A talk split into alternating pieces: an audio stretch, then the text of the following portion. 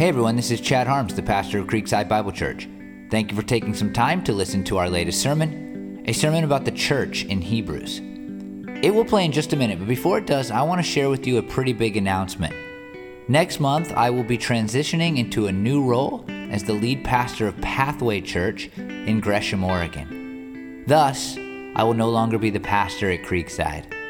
There's a lot that has led to this change, but it suffices to say that it's clear that this is the next step that God has for me, my family, and even Creekside. This means that it won't be my sermons that you hear on this podcast anymore. Some of you have listened to our sermons for years and years. I want you to know that I appreciate it so much, and I really hope that you'll continue to do so. Matt Canary, who preaches for us often, you maybe have heard him on this podcast, will be the interim pastor. He's a great preacher. I'm also sure that whoever is the next lead pastor at Creekside will be a great communicator too. Our church values impactful preaching of the Bible. At the same time, I'd love for you to continue to listen to my sermons. You'll be able to find those by going to pathwaychurch.net. They don't send their sermons to podcast yet, but hopefully soon. This is a big change, but the goal of Creekside and the goal of these sermons has not changed one bit. And so, with that in mind, I hope that this sermon will help you to learn and live more fully for the glory of God. I want to uh, first uh, talk about the things that this church needs to be about. Uh, I began my start of being the lead pastor of this church, you know, from the very beginning. I've preached on what the church actually says about being a church, what is commanded of the church. And I want to finish that way. I really do.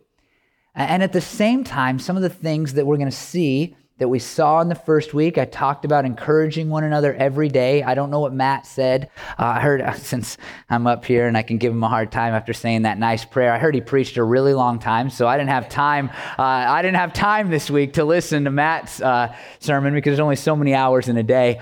Uh, and, uh, and so I don't know what he said, but in the first week, we saw that we must encourage one another daily. And, and you might not remember this, but I said to you, I said, we definitely get an above average grade when it comes to this.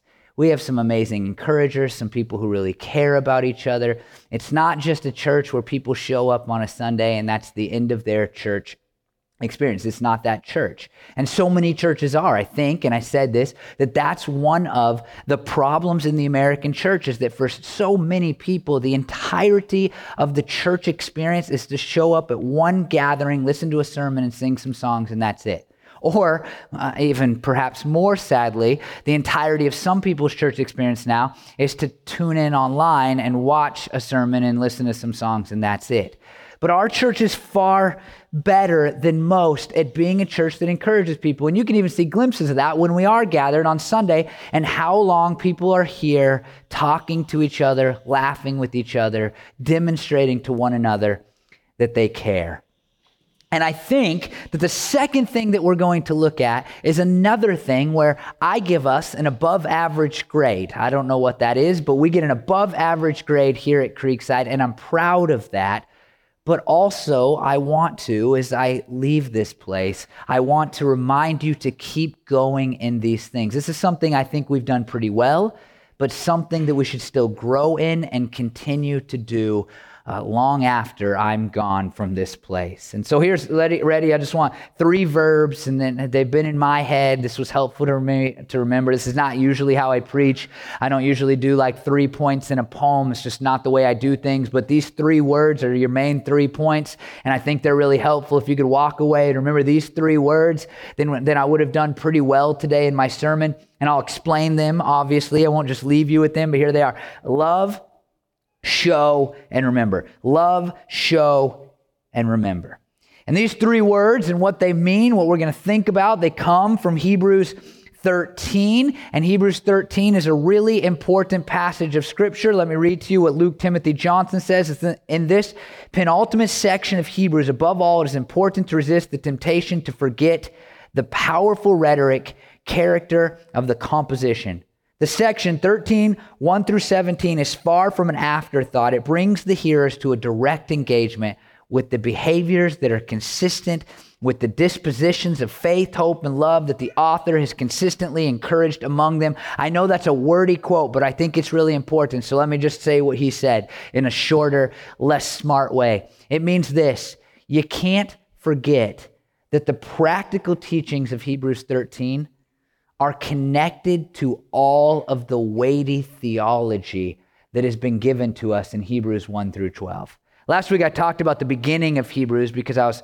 or two weeks ago, I talked about the beginning of Hebrews and I talked about how there's this high Christology and these really big and heady and uh, difficult even to kind of comprehend themes in some ways. And it's written from this very Jewish perspective. And, and he lays forth, the author lays forth, as empowered by the Holy Spirit, this Christology. Here's Jesus. He's God's final word.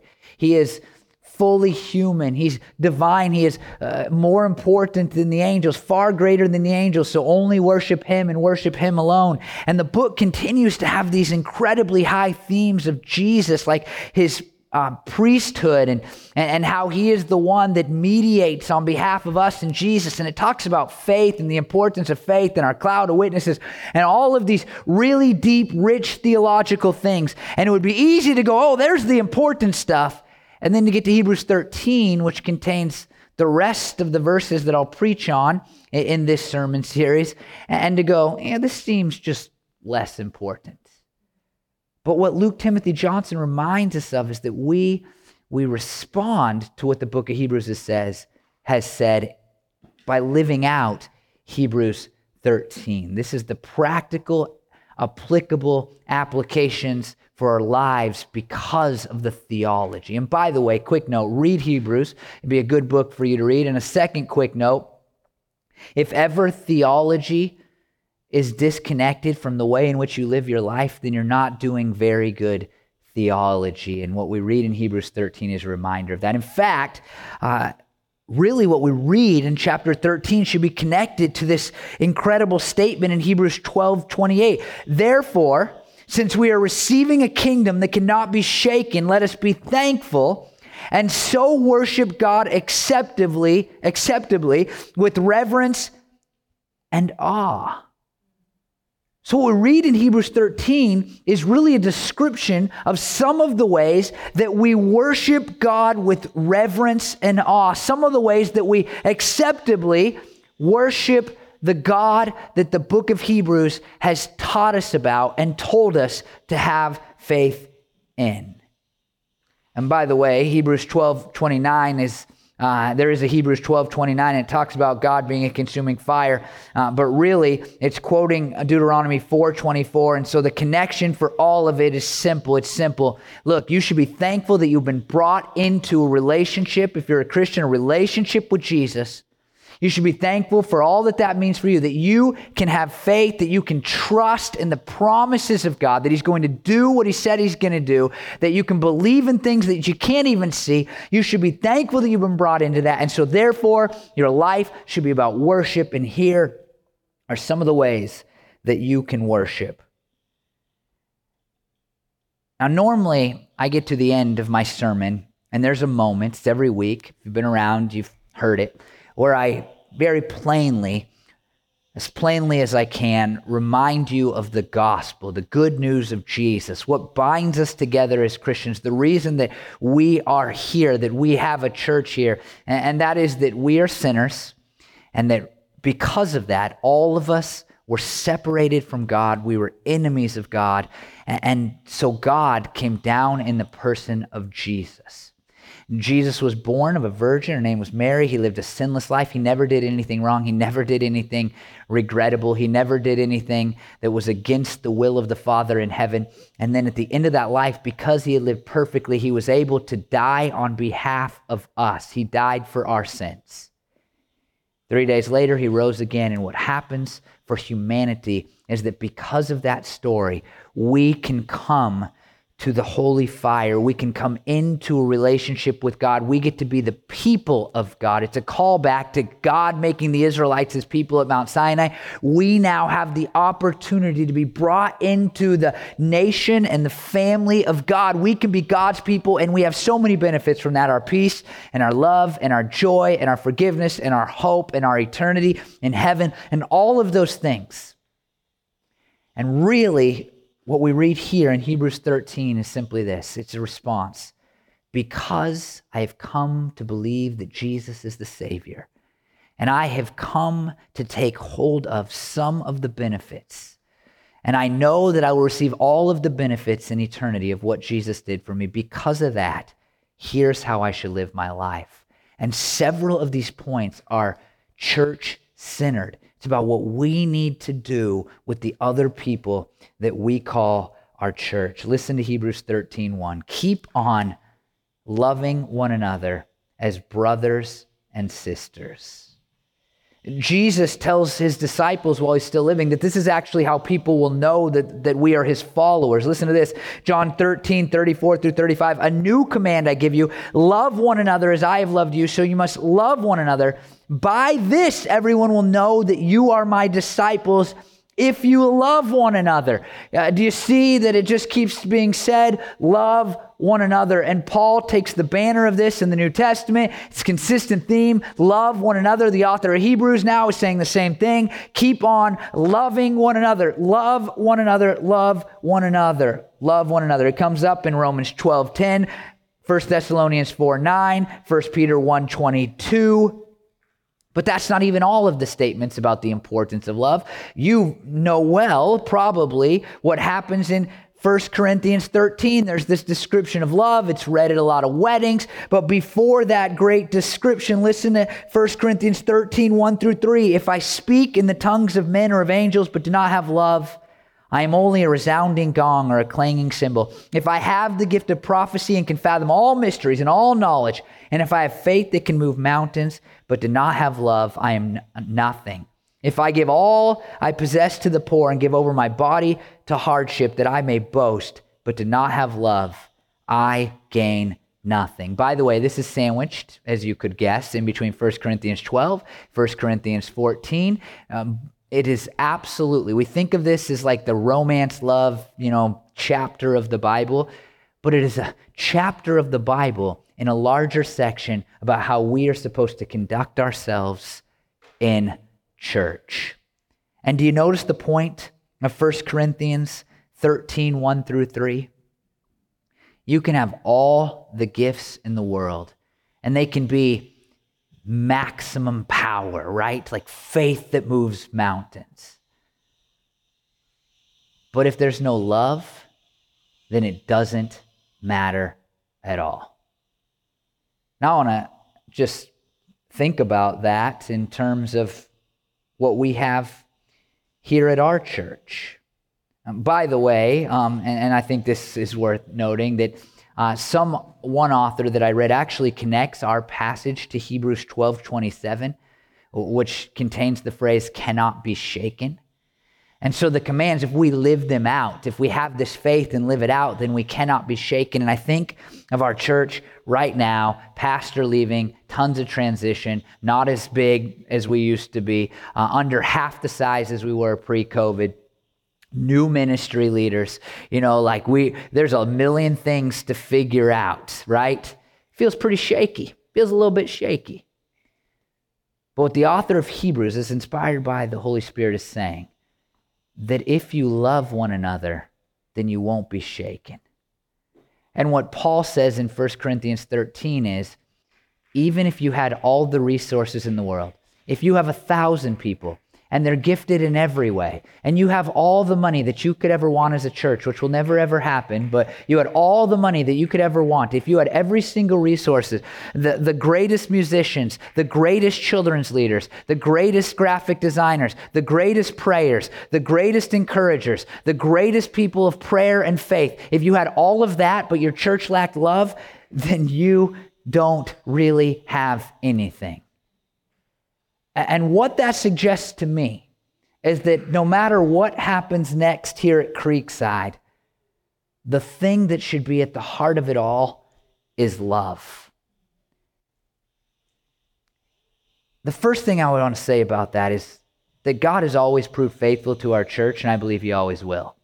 He always has, and He always will.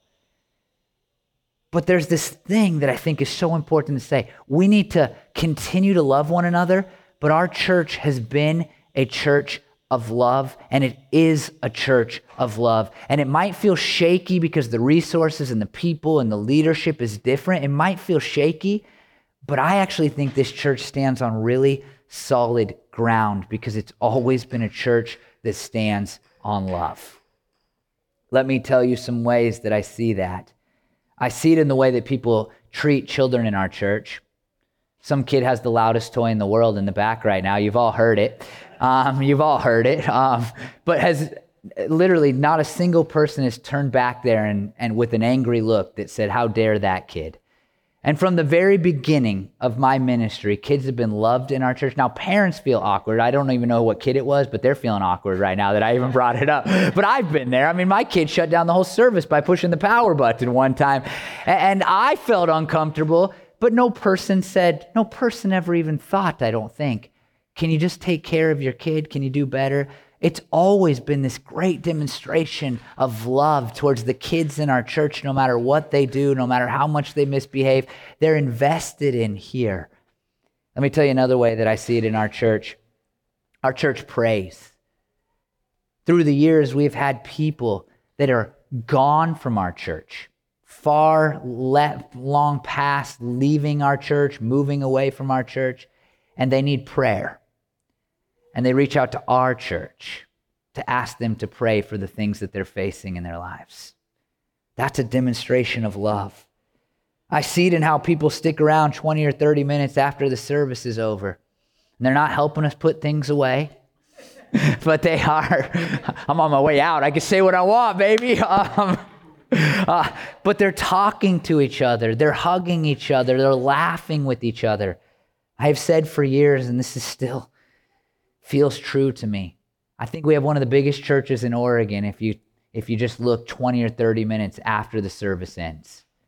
You go to most churches, people are gone, man. It is wild to visit churches. And you look, I'm talking like a church of a thousand people 20 minutes after the service, and you're like, wow, there are paid staff members here right now that need to clean up, and the rest of the people are already out the door. And that's never been the culture of our church. Well, it has not been in the last 10 or 11 years as I've been the pastor, the culture of our church. I see it really strongly in our small groups right now. I mean, people are just caring about one another and there for each other and having great dialogue and sometimes dialogue about difficult things, and yet they love each other and they care about each other and they're there for each other. And I see it in the meals that are provided when people go to the hospital. And so, as I read this passage to you today, I just want to say what it says keep on loving one another, just keep doing it. I don't know what happens next. I don't know who the next pastor will be. But if you keep on loving one another, then this church is not on shaky ground, it's on solid ground. It's been foundational. It's been foundational for what we have done. The first, the first, man, when I became the pastor, we had 30 people. Total, like I guess our lowest average attendance month was 28, and that's because some people left right when I started. Uh, we have more people than that here today, and so uh, I, I just, I mean, we just built a culture where people loved each other, and over time, it proved to be a solid foundation. But then I would say that we need to keep growing in that. Listen to 1 Thessalonians 3:12, one of Paul's prayers. May the Lord make your love increase and overflow for each other and for everyone else, just as ours does for you. It's been fun to find these prayers that we're kind of reading together and to use them in our, our corporate worship. We've been reading the prayers of Paul or praying them together and making them corporate, not him for us, but us for each other. And, and I love this one. May, may the Lord make your love increase and overflow. And so, yes, we must continue to love one another, but hopefully we would grow in our love to the point that we are overflowing with love. Now, this is one of my most famous lines that I've ever preached, just one of the most memorable anyway. Uh, it's this this is how I define love. Some of you already know what I'm going to say, but love is them above you as their good you pursue because of their value. Love is placing others above yourself because you know that they are valuable. And as Christians, we can uniquely do that because we recognize every person's value in the fact that they were created in the image of God. Uh, unlike the rest of the world, those outside of Christianity, we recognize God created us with value and He proved that value by dying for us. And so we don't have to say, I like that person, I'm into the same stuff, I think they're cute, they're my children. We don't have to say those things to love somebody. We love because we know their value, we place them above ourselves, and I hope that you will grow in your ability to do that. Above all, Luke Timothy Johnson says, it involves mutual sharing of possessions and activities. Your love must be active. I've seen that, but it must continue to be true. We cannot love and just saying, you know, just talk and emotion, even. You have to love by acting. You have to continue to love people actively. And then verse 2 builds on this. Do not forget to show hospitality to strangers, for by so doing, some people have shown hospitality to angel, angels without knowing it. By the way, this, this word love here, uh, this word for hospitality strangers is another word for love. It could mean love of strangers. And it's, it's really close in Greek, and, and I think it's perhaps intentional. It's really close to the word for love in the first verse that I've already read to you. Let me, let me read them to you. Philadelphia is the first one, and then Philoxenia is the second one. And, and, so you see the same stem, right? Same root word. And, and, and therefore, I think partly what we're supposed to see here is that these two ideas go together. We must continue to love one another, but we must continue to love strangers. Now, in the New Testament, if you were to read the New Testament and you were to have an eye towards what does it mean to show hospitality or to love strangers, what you'd see is that it's primarily about loving other Christians who are outside of our local church. It's used for like when missionaries were coming through, Paul traveling and preaching to the churches. And so there must be a spirit of love between Christians. We must love people not just in our church, but we must extend that love. It starts here, it overflows here, and it flows out into loving other Christians, even Christians that we maybe will never meet again. And it shows up sometimes. Uh, we had uh, the Rath family. Uh, some of you will remember them. They were a South African family that showed up at our church one Sunday, and uh, and uh, they were here because the husband uh, was was had a job, and he was only supposed to be here two or three months, and then they were supposed to move on. And, and you know what our church did? We said, well, if you're only going to be here two or three months, we don't care. No, we didn't do that, right? Like we invested in this family, and I'm so glad we did because they ended up staying a year. Um, the work thing ended up lasting longer, and, and they became like a part of our family. We loved these strangers. We knew they wouldn't be here long term, but we cared about them anyway. Our love for strangers should never be based on, listen to this, this is so important, what a person can do for our church. When somebody comes into our midst, they must be loved, no matter who they are, where they're from, if they'll ever be back again. This is the command that we show love or hospitality to the people that we don't even know. And listen, this is, I think this is, this is, needs to be in our heads. When the rich guy comes in or the person that looks rich, they should not be treated than the person that walks in that looks poor. Uh, when the young family with kids comes in, they shouldn't be treated better than the single man who comes in and maybe is a little bit older. Uh, when a visiting preacher comes in, they shouldn't be treated better than someone who just happened to show up because they wandered in off the street. When a family who has moved next to the church comes in, they should not be treated better than the family who is visiting for a Sunday and going to travel back home. We must not just love one another, but our love for one another must extend, it must pour out, it must overflow, and then we should love others. One of the things that I've been known to say around here is that that if people don't experience the love of Jesus in the parking lot, when they walk in the doors, then they won't believe me when I preach about it from the stage. And as I leave, I would just hope that you would continue to take hospitality very seriously in this congregation that no matter who comes in here, they will experience love. And I think that that has happened. I think one of the, uh, if I could just uh, talk about the special sauce that, that allowed Creekside to be, that allows Creekside to be a good church, but allowed us to grow, that, that I think is what's setting this church up for the future, despite all of the transitions that are taking place here. One of the things that's been the special sauce of our church is that when visitors come, I think they feel loved, but they don't feel like they're being treated well because we really, really, really want them to come back because we need more children's ministry workers. Um, you know, like, and, and, and I visited, I visited a lot of churches last summer when I was on sabbatical. And here we are, a young family. We visited smaller churches, not a lot of young families, a lot of older people. And, and, and we would come in and we just would feel like people cared because there was an opportunity to start a children's ministry. That's what we felt like. But our church, I think this is what's happened in our church. I think I can really say this. This has always been true. People have loved each other, we've loved one another. And when somebody comes in, we show them love too. And if they never come back, we're fine with that. But we want to demonstrate that we care, that we're here for them, that we would like them to come back. And I hope that that would continue at Creekside because that's been one of the things, that's been one of the ingredients in our secret sauce is to genuinely love people when they walk in and not care about people because they might benefit our church in some way. Keep doing that. And obviously, we should love those who aren't Christians, right? I mean, that's just something we should do.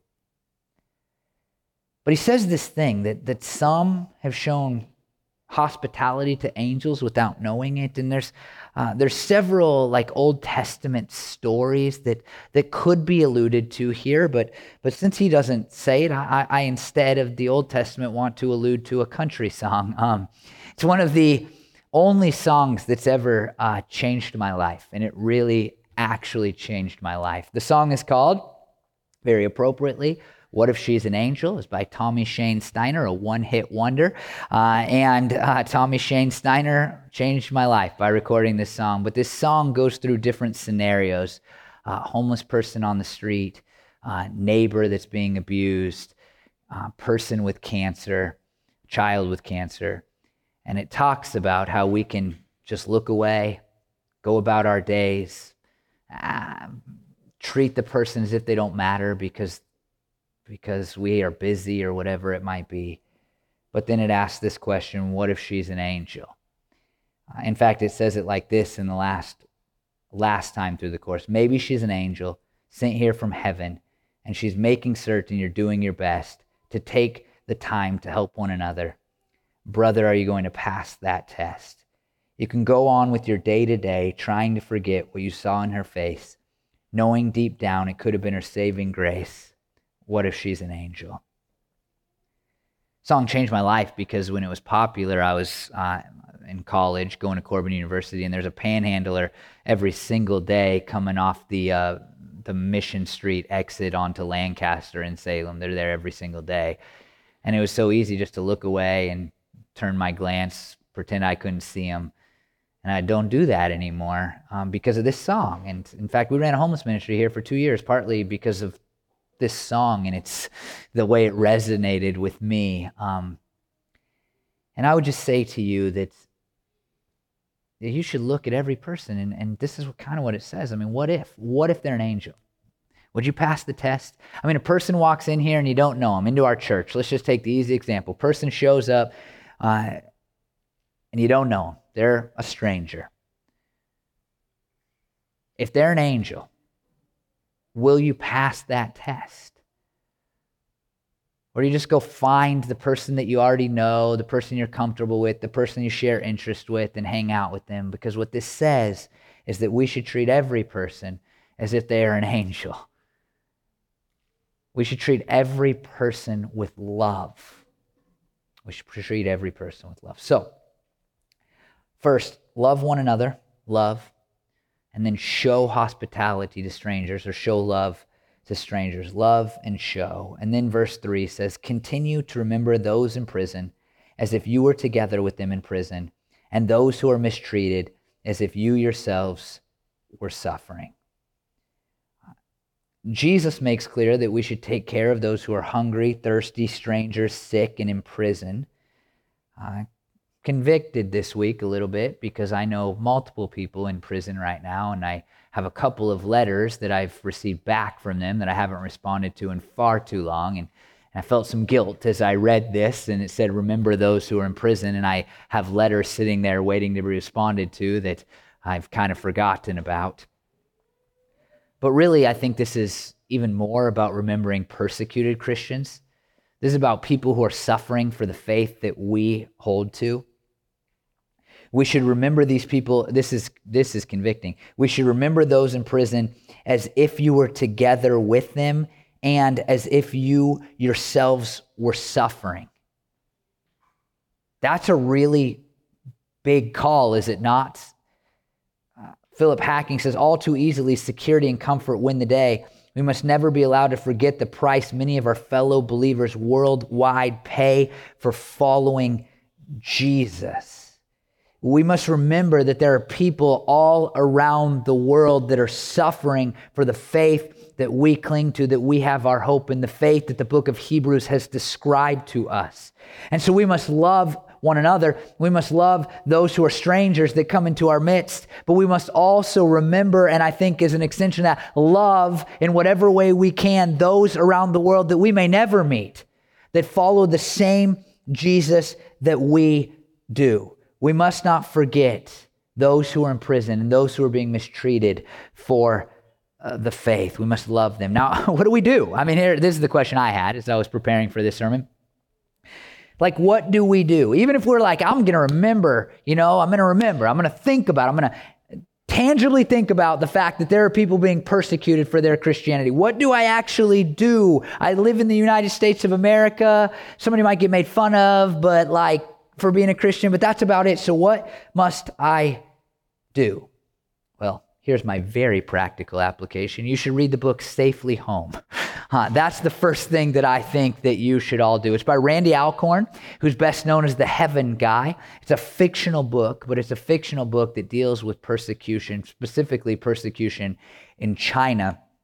And it's a book that more than anything else I've ever read or thought about, more than any statistic, it made me really care about the suffering of my brothers and sisters around the world.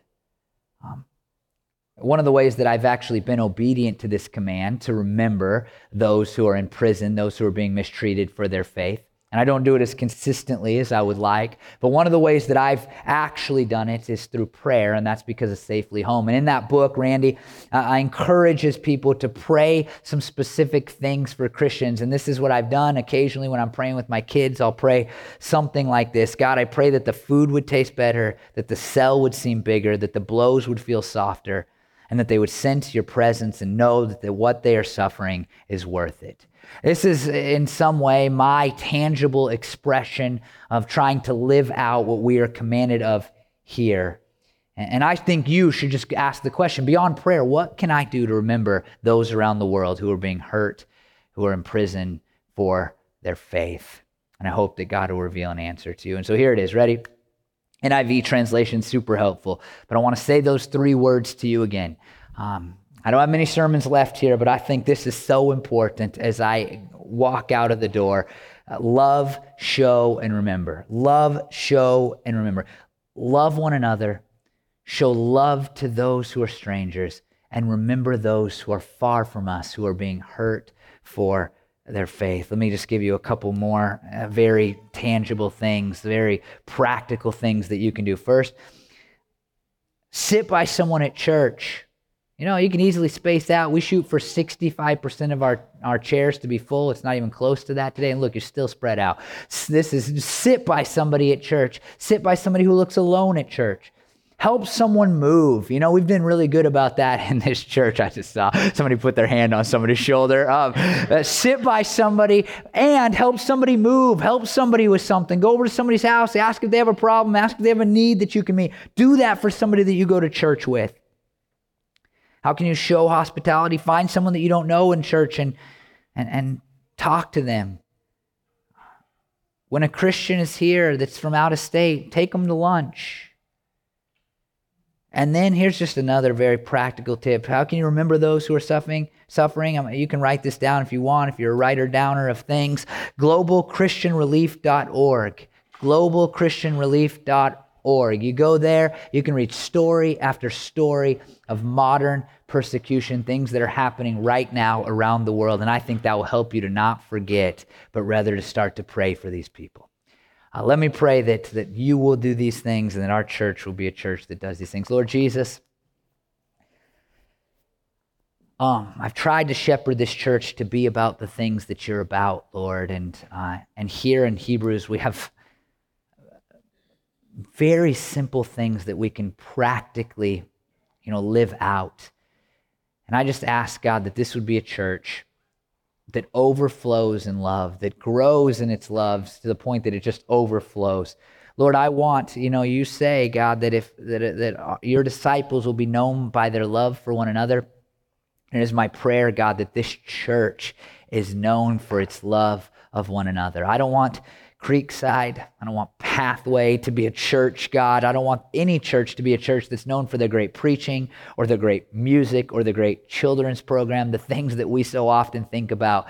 But God, churches should be known, and this church should be known mainly for its love for one another. And let that love extend, God, to strangers and those around the world. I pray, God, that, that these things that I've, these practical things that I've offered today, that they'd be put into practice, God, that we would help each other, God, that, that we would be nice to those that we maybe don't know, that we would, God, uh, consider the persecution going on around the world, and that, God, we would live out the commands that you have made for your church and for this church. I pray these things in Jesus' name. Amen.